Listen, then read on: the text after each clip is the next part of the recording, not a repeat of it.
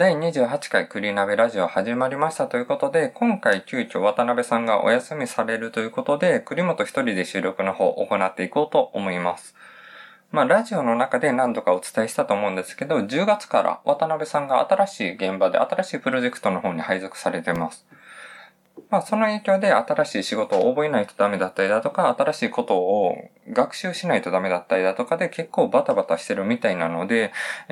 仕事に慣れるまではもしかしたらこういう感じで、自分一人で収録の方を行っていくっていう回が増える可能性があるので、ちょっとそこのところご了承の方よろしくお願いします。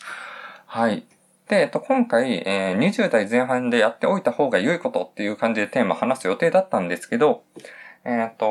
まあ、渡辺さんといるときにこのテーマに関して話していけたらなと思いますので、まあ、最近ちょっとコロコロテーマの方が変わってしまってて申し訳ないんですけど、今回は自分一人で、まあ、これまでのラジオのテーマで話してきた内容を振り返るっていう回をやっていこうと思います。まあ、以前第13回とか14回ぐらいの時に振り返りを行ってるんですけど、結構もう、1回目振り返りを行った時から結構間も空いてますし、その続きをやるって言ってて、全然できてなかったので、まあ、この機会で、振り返っていけたらなと思っております。ということで、まあ、早速、始めていこうとは思うんですが、まあ、この番組の趣旨みたいな感じのところをまずお話ししようと思いますっていう、いつものやつですね。はい。ということで、この番組は現役フリーランスエンジニアである、栗本と渡辺の二人で毎回テーマを出し合い、アウトプットの習慣をつけていこうというのを趣旨とした番組になります。ということで、今回に関しては、渡辺さんがお休みなので、栗本一人で、話していこうと思いますので、早速内容に入っていきたいと思います。よろしくお願いします。はい、では早速振り返りの方を行っていこうと思うんですが、前回第12回でしたね。第12回の時に、振り返りの方1回行われてるんですけど、その時に第1回から第6回までの内容はすでに振り返りの方されてるので、今回は第7回から第11回までの内容を簡単に振り返っていけたらなと思います。じゃあ、早速この第7回って、どんなことを話してたかっていうと、ツイッターの継続方法とはっていう観点で、話していってます。まあ、ツイッターって今いろんな人が使われてて、それこそ個人で、アウトプットの習慣をつけるためにツイッターを使ってたりだとか、なんかインフルエンサーっていう、もうツイッターのフォロワーとかで、この人は広告体になれるとかっていう指標にされてたりだとか、あと企業とかでも公式アカウントとかが出てて、その商品が新しく出た時に、まあ、広告として投げれるためのツイッターを作ってたりだとか、そういう個人でも企業でも使われてるこのツイッターなんですけど、自分も渡辺さんもこのツイッター自体を全然活用できてなくて、まあ、完全に乗り遅れたみたいな感じになってて、じゃあいざそのツイッターを始めるっていう時にどうやって継続していけばいいのかっていうのを、まあツイッターを始めてないなりにちょっと考えてみたっていうのがこの第7回になります。なので、まあツイッターまあ始めてないんですけど、まあこれをきっかけに始めたらなっていうところになりますね。はい。で、実際に何を話していったのかっていうと、まあ自分に関しては、ツイッターの擬人化っていう観点で話していってて、まあ言ったらそのツイッターを人と例えて、自分が話した内容を聞きたい人なんだっ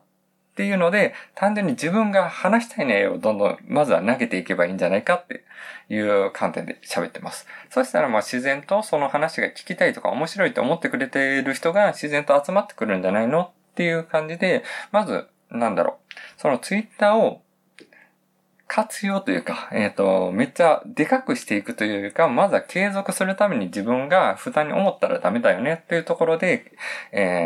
このツイッターを擬人化して、まあ自分の話聞いてくれる人だと思って、ツイッターを使っていくっていうので、話していってます。で、渡辺さんに関しては、飴と長い鞭作戦っていうのを、この回では喋ってて、まあご褒美と、罰、まあ、よく飴と鞭っていうところなんですけど、飴と長い鞭っていうところで、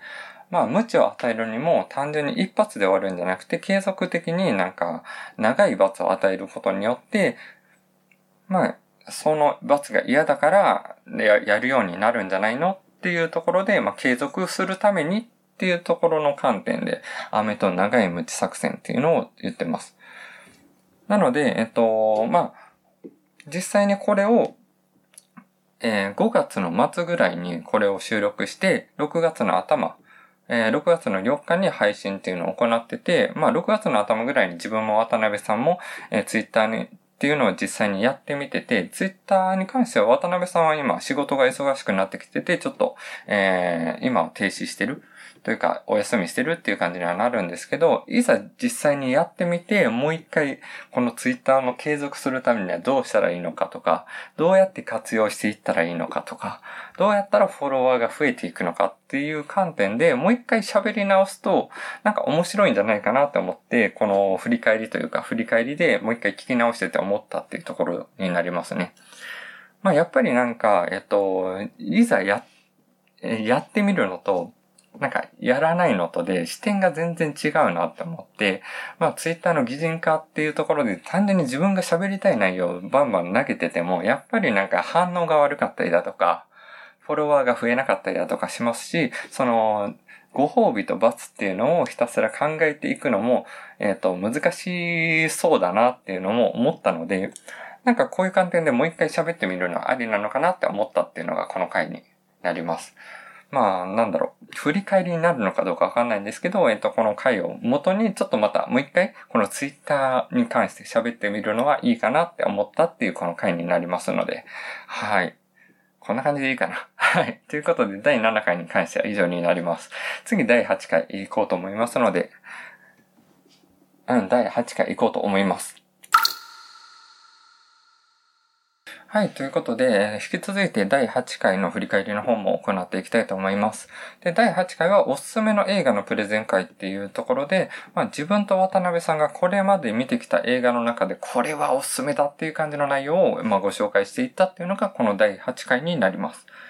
まあなんでその映画のプレゼンをしていこうかってなったところ、経緯なんですが、まあアウトプットの習慣をつけていこうというのがこのラジオの趣旨にはなるんですが、でアウトプットの、練習をしていくためには、どういうことがあるだろうって思った時に、やっぱりなんかプレゼンとか、やっていくっていうのは練習になるんじゃないのっていうところがあって、まあこのテーマにしたっていうのと、あともう一つ、まあ自分がこれまでまあ本を読むのが好きなんですけど、まあ、話し方に関しての本とか、話し上手になるには好きな、好かれる話し方をするにはみたいな感じの本を読んできたときに、このアニメとか、漫画とか、映画とかっていう物語がある内容を相手に簡潔に伝えれるようになったら、なんか話し上手になれますよって書いてる本があって、もうこれは、取り入れるしかないと思って、なんかそういう思いとかもあって、この今回の第8回では映画のプレゼンをしていこうっていうのを決めたっていう経緯があります。はい。じゃあ具体的にどういうことを話していったかっていうと、まあ自分は恋の形っていう映画をご紹介してます。まあ耳に障害を持ってる、少女と、主人公の男性なんですけど、まあそのいじめられっ子の関係だったんですけど、そのまま大人になっていろんな考え方とか友達とはとか、なんかいろんな思いを考えさせられる映画になって、まあ青春でもありつつ、なんかちょっと重たい話だけどいろいろ考えさせられる映画っていうところで恋の形をご紹介しました。まあ補足で言うと恋の形って、2016かなんかそれくらいの年に、この漫画すごい大賞っていうのを持ってて、それで漫画で自分は見たっていう。で、そこから映画化されて、まあそれも映画も見に行ってっていうので結構好きな内容になってるので、まあ今でも、ね、全然押せる内容にはなるので、ぜひ見てみてくださいっていうところと、あと、渡辺さんが紹介したのが鍵泥棒のメソッドっていう映画ですね。で、鍵泥棒のメソッド自分もその紹介を受けて実際に見てみたんですけど、まあ本当に人気があって韓国とかでもリメイク版が、放送されたりとかっていう映画で、まあ、内容で言ったらその桜井っていう、ダメな性格の主人公と計画性はすごい、持ってるけど暗殺者っていう、近藤っていうキャラクターの、お話にはなって、その近藤が銭湯に行ってる時に転んでしまって、で、それで記憶喪失になるんですけど、その時に転んだ時に、鍵が桜井の方に飛んでいって、まあ桜井はその鍵を奪ってしまった。で、それで、なんかダメだと思いつつ鍵を開けるとそこには大金が入ってたりだとか所有物の車とか、家の鍵とかなんかいろいろとなんか手に入ってしまって、でその近藤の状況を見に行ったら記憶喪失になってる。で、そのお金とかも借金してるからなんか借金を返していったりだとかしちゃって後に戻れない状態になっていくけど、なんか桜井はダメ人間だからそういう感じになってなんとなくうまいこと言ってるけど、その近藤っていうのはもう一からやり直すみたいな感じになっても、計画性がすごいからうまくいっていく。その中で記憶が戻ってしまってみたいな感じの、いろんな展開がある映画にはなるっていうところですね。見てみて本当に面白かったので、あとやっぱりその渡辺さんが紹介したっていうところがあって、銭湯、明神の湯っていう、大田区にある、銭湯が舞台になってるみたいで、そこの紹介とかもあったりとかして、やっぱりなんか渡辺さんらしいなっていう紹介をされてるので、この第8回の、おすすめの映画のプレゼンっていうところを、もう一回ぜひ見てみてください。で、あとなんかやっぱり思うのが、自分って説明ってなかなか下手くそだなって、渡辺さんはどこが好きとかっていうのをちゃんと伝えれてたりだとか、こういう人になりたいっていうので、かなえっていうキャラクターがめちゃくちゃ好きでみたいな、なんかそういうところとかもどこが好きなのかっていうのをちゃんと伝えれてるなっていうのを思って、なんかそこはすごい今見直しても反省だなって思ったポイントになるっていうところですね。はい、すごい反省してますっていうこの第8回の振り返り、こんな感じですかね。はい、以上になります。次第9回の方をやっていきたいと思います。はい、ということで引き続いて第9回の振り返りを行っていきたいと思います。第9回は運命の運動をあなたにっていうところで、運動をテーマに、話をしていきました。なんでこの運動かっていうと、コロナの影響でやっぱり自宅で、自粛するっていうのが、はびこったというか、6月の頭に、運動に関しての、テーマを出してるので、それこそ本当に自粛で、もう外出が全然できないみたいな感じの時期だったので、その中でも運動を取り組むにはどうしたらいいのかっていう観点で、話し合っていけたらなっていうところで、このテーマに挙げたっていうのが経緯になりますと。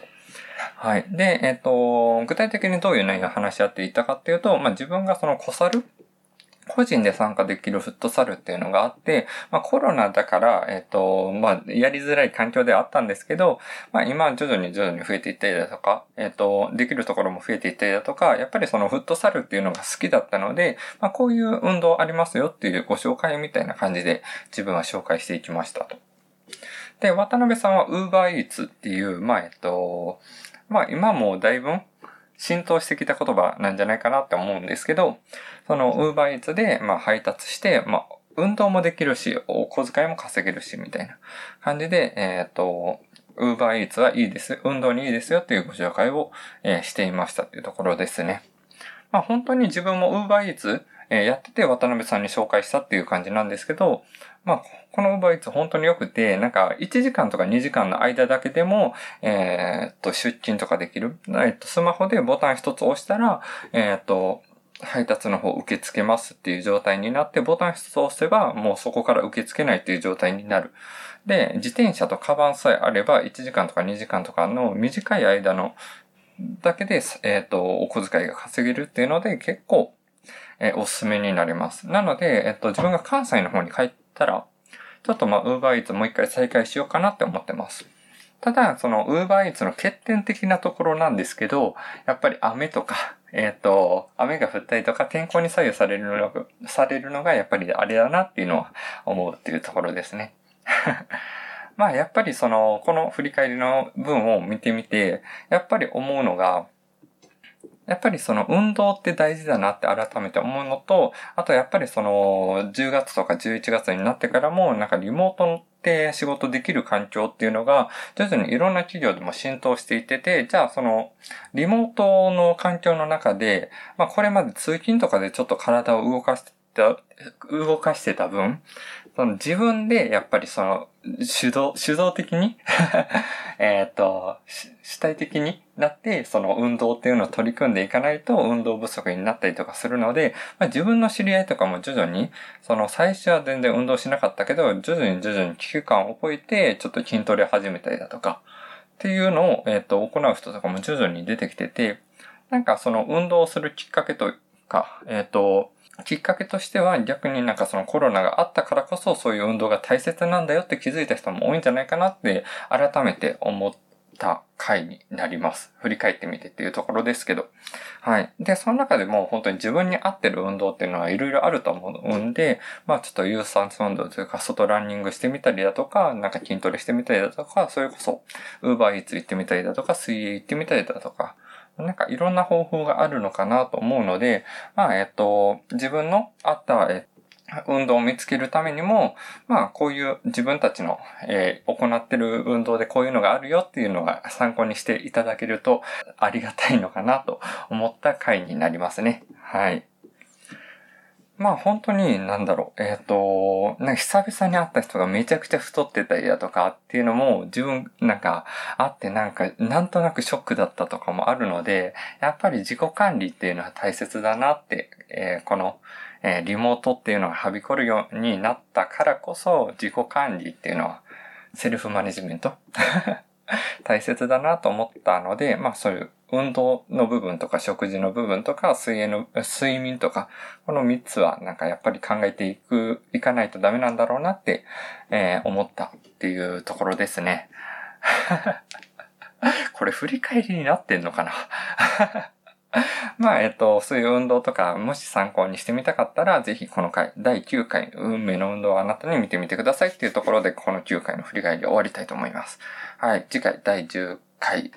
回の振り返りを行っていこうと思います。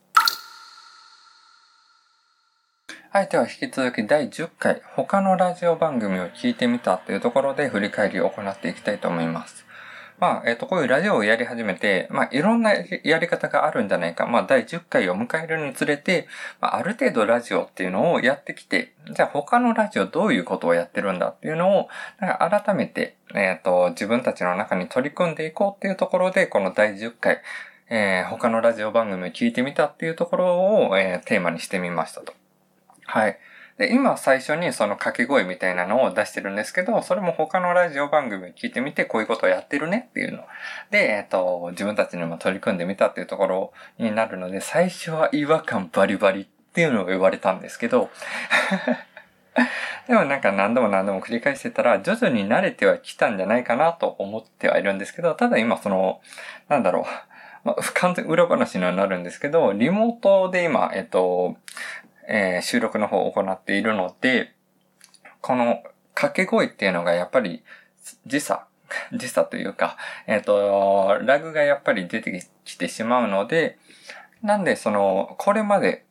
やってきたその掛け声っていうのをずっと使い回してるっていうのが、この裏話にはなるんですけど、まあある程度気づかれてるんじゃないかなと思ってるんですけどね。もう毎回同じだから。はい。っていうので、まあ、他のラジオ番組にインスピレーションを受けて、なんかいろいろと自分の中で取り組めるものがあればっていう観点でちょっといろいろと話し合っていってて、まあ、自分はなんか有名どころとちょっとマイナーなところと、あとまあ自分の知り合いがやってるラジオを紹介するっていう感じで、話していってて、まあ、渡辺さんはどちらかというと自分たちに似たようなところで探していったっていう感じになりますね。はい。で、まあ、他の、やっぱりなんかこれを聞いてみてとか、なんかいろいろとラジオ番組とかやっていってて、なんかラジオをめちゃくちゃやる人すごい増えていってるなって思ってて、まあ、それこそ、こういう感じで、アンカーでやる人もいれば、スタンドだっけっていうところでやったりだとか、あと YouTube 動画でなんかそういうラジオをやったりだとか、で、めちゃくちゃ増えていってるなって思ってて、まあその中でもやっぱりなんかいろんな、それぞれに合った内容っていうのがあって、なんか見ていってると面白いなって思うので、もう一回なんかそういう、増えていったなりに、どういうラジオ番組が増えていってるのかっていうのは改めてなんか探ってみて、自分の中に取り組んでみるっていうのはいいのかなって思ったっていうところになりますね。で、今ってわりかし、その自分と渡辺さんがそれぞれがプレゼンするみたいな感じの、内容にはなってるんですけど、なんか対談形式に変えてみるとか、なんかいろんなことを試してみるのもいいのかなってちょっと思ったりはするんですけど、まあ今のやり方でちょっと慣れちゃって、で、これからリモートになって、やっぱりなんかラグがある中対談って難しかったりとかするなと思うので、なんかそういうことも考えて、今自分たちが合ってる内容っていうのを改めて振り返ってみるのも、この、第10回の他のラジオを聞いてみたっていうところの内容を聞いてみて改めて思ったっていうところになりますね。やっぱりなんか競合他社というか競合他社っていうのかな、なんか似てるようなラジオをやってる人がどういう風に取り組んでるのかっていうところを探ってみたりだとか、あと自分が今もらよるラジオっていう YouTube の方で配信始めたんですけど、そっちの、どういう風にやってるのかっていうのをクリナベラジオの方に持ってきたりだとか、なんか逆にクリナベラジオでこれいいなって思ったのをもらよるラジオの方に持っていくなり、なんかそういうやり方でやっていくのも、なんかすごいいいなと思ったっていうので、まあいろいろと試行錯誤しながら、まあある程度もうすぐ30回を迎えるっていう感じにはなるんですけど、まあ今の環境で満足するんじゃなくて、まあ、ちょっと、余裕ができたり、まあ、仕事で結構忙しかったりだとか、あんまりラジオに、時間を割けるっていうのがあんまりできてない状態なので、もうちょっと余裕ができて、もうちょっと力を入れようかってなった時に、もう一度考え直してみるのもいいのかなって思った回になりますね。はい。そんな感じですかね、第10回に関しては。はい。じゃあ、引き継いで第11回の内容を振り返っていきたいと思います。はい。ということで、最後になります。第11回、フリーランサーになるのに必要なことはの振り返りの方を行っていきたいと思います。まあ、ここ最近なんですけど、フリーランスをやってますっていう方とか、フリーランスを目指してますっていう方、以前に比べてすごい増えたんじゃないかなって思ってて、まあ実際に書店とか行ってみると、ブランディングの方法とか SNS の活用術とか、マーケティングの方法とか、ブログの運用術とか、なんかそういう、企業向けではなくて個人に向けて出してる本っていうのもすごい増えてんじゃないかなって思います。まあその中で自分も渡辺さんもフリーランスエンジニアとして、活動はしているので、まあ、フリーランスになるにあたって必要なことって何なんだろうっていうのを改めて考えてみて、話してみたっていうのがこの回になります。はい。じゃあ実際にどんなことを話してきたかっていうと、まあ、渡辺さんに関しては、まあ、フリーランスになるにあたって必要なこと、まあ、いろいろと大切なことあるんですけど、一番大切なのは一歩を踏み出す勇気ですよっていうのを、この回の中で話してます。まあこれって確かにすごい重要で、まあなかなかその準備に時間をかけすぎて、なかなか一歩を踏み出すのに躊躇してしまうっていう方ってすごい多いと思ってて、まあそのフリーランスになるって結構大きい決断になるじゃないですか。まあ企業で働いてた人がフリーランスになるなら余計その、個人として、個人事業主として、活動していくっていう踏み出す一歩になるので、結構、大きい決断をすることになるかなと思うので、その一歩を踏み出す勇気ってすごい重要なのかなって思いますと。まあ、これって、そのフリーランスになるのに必要なことですけど、フリーランスになってからも、じゃあ、新しい、仕事が来るのに、それをやるのかどうかっていうところとか、なんか一個一個の決断が割と個人でやっていくっていうところになってくるので、そういう、断る勇気とか、踏み出す勇気とか、なんかそういう決断する勇気みたいなのって、フリーランスにすごい重要なことだと思うので、まあそういう観点で、いろいろと話してきたっていうのが渡辺さんの話になりますっていうところですね。で、自分がどういうことを話してきたかっていうと、まあお金に関しての知識とか、あと外見良くしましょうとか、あとなんだっけ、人付き合いっていう、まあ、コミュニケーションを大切にしましょうっていう、結構その、どちらかというとフリーランスになってからも必要だけど、なる前から、準備としては必要だよっていう観点で自分はわりかし喋ってきたかなって思ってて、で、まあ、こういうことって、まあ、一歩を踏み出す勇気もそうですし、自分の喋ってきたこの3つのこともそうですし、それって、フリーランスだから必要。ということではなくて、会社に勤めてても必要なことだと思いますし、なんかいろんなところで使えることだと思うので、結構一般的なところだと思うんですけど、まあフリーランスになるにあたってそういうところって割と、そこから仕事が生まれたりだとか、っていうことになるので、まあより重要になってきますよって喋ったのが、この回になるかなって思います。で、この回って、後日談にはなるんですけど、ツイッターとかのダイレクトメッセージでこの回すごい良かったですとか、あと大学の友達とかも、この回を聞いてフリーランスやってみたとか、ただちょっと YouTube のタイトルっぽくなりましたけど、なんかフリーランスやってみたっていう友達もいますし、自分の親とかもこの回はすごい良かったっていうのも、言ってくれたので、なんかそういうクリナベラジオをまあ配信してる中で割とおすすめできる回なんじゃないかなって個人的には思ってますので、まあ興味持った方はぜひぜひ、このフリーランサーになるのに必要なことはっていう回を、まあぜひ聞いてみてくださいと。はい。まあもっと詳しい踏み込んだ話とかも、対談というか話しながらやってるので、ぜひぜひ興味ある方は、話してみてくださいじゃない。聞いてみてくださいっていうのが、最後ですかね。この第11回の振り返りで終わりたいと思います。はい。ということで、一通り全部終わったので、最後の締めの言葉だけ最後話して終わりたいと思いますので、どうぞ。はい。ということで、一通り、第7回から第11回までの振り返りの方を行ってきました。まあ、聞いたことなくて、ちょっと聞いてみたいなって思ったりだとか、まあ、もう一回ちょっと聞いてみたいなって思ってくださる方がいれば幸いでございますというところですね。はい。で、これから、まだ11回までしか、振り返りの方を行ってないんですけど、今この28回、の、ところなので、まあ、まだ半分以上、振り返れてない内容とかもあったりとかするので、今後そういう振り返りの回とかもできたらなって思ってますので、はい、今後楽しみにしていただけるとありがたいと思います。で、冒頭にお伝えしたんですけども、渡辺さんの方が結構今仕事の方が忙しかったりだとか、あとまあ、勉強の方がわりかしあったりとかして、結構なんか、